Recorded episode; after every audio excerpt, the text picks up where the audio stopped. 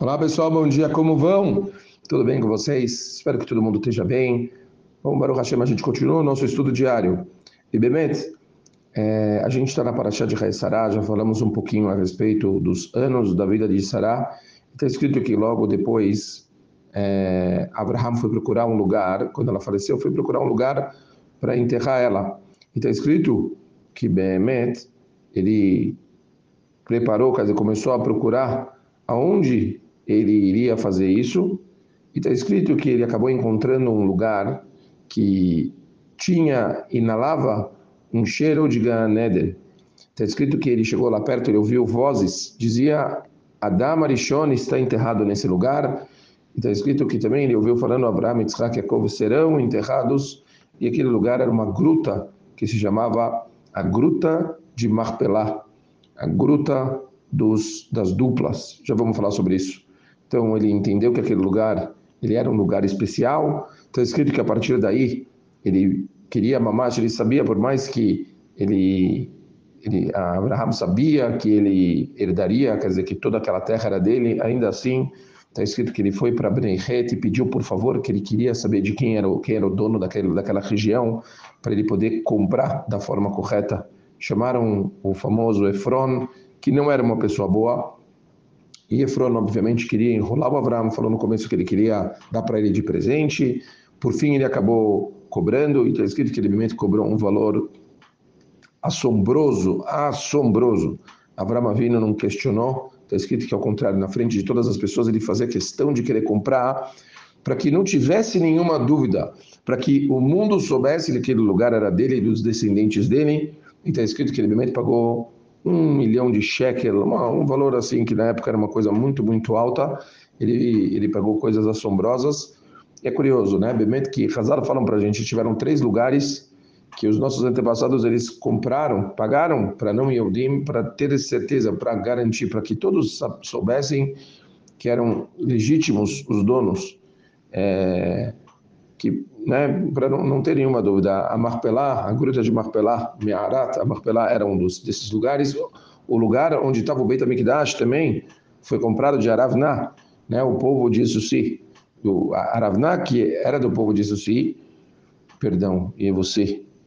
E foi comprado por David Amelch. Por fim, está escrito que também o lugar em Shem, onde Yosef Atzadik está enterrado, também está escrito que Yaakov Avino comprou aquela, aquela área. Para quem não, para quem se questiona por que, que a Meara Marpelá tem esse nome, bom, naturalmente, se a gente fala que chamava o lugar gru, a Gruta dos, das Duplas, né? Então era natural que, que duplas a gente já imagina. Tinha Adam e Havá, Abraham e Sará, tinha, né? Cada, cada uma das duplas dos nossos antepassados acabaram sendo enterrados lá. Rachel, em específico, não, porque está escrito que ela ficou Amash no Derech de Am Israel, para poderem rezar pelo Beit HaMikdash. Tem muitas histórias né, do porquê que Rachel não está na Mearata Marpelá, é, mas Behemet está escrito que tinha um inyan de deixar as coisas o mais claro possível. Hazal trazem aqui só talvez uma mensagem fora todas as curiosidades que a gente está trazendo agora. Eu diria que talvez se tem alguma coisa importante para a gente lembrar e guardar é, quanto Hazal se preocupavam, quanto os, os nossos antepassados, tanto Gedolim, né, sempre se preocuparam em fazer as coisas do jeito mais claro possível, em fazer as coisas do jeito mais é, que não que não deixassem dúvidas para ninguém a respeito é, do comportamento deles. Engraçado que hoje em dia as pessoas muitas vezes eles gostam, né, não querem magoar os outros, eles fazem as coisas de um jeito mais político, vamos falar assim, e muitas vezes esse jeito político ele não é claro, e por não ser claro, depois ele acaba aparecendo uma confusão muito, muito maior.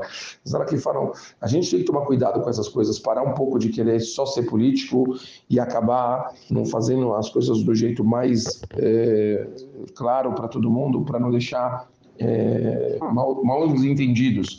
Vai pagar uma pessoa, conta na frente da pessoa, nota por nota, a pessoa vai te pegar emprestado o dinheiro, anota, que na frente da pessoa anota um papelzinho, está me emprestando dinheiro, assina você, assina aquela pessoa, guarda, são coisas obrigatórias. A gente tem essas obrigações pela Torá, para que a gente possa ter sempre as coisas, sempre, por mais que sejam coisinhas bobas, ainda assim se deixa tudo escrito, se deixa tudo claro, se fala.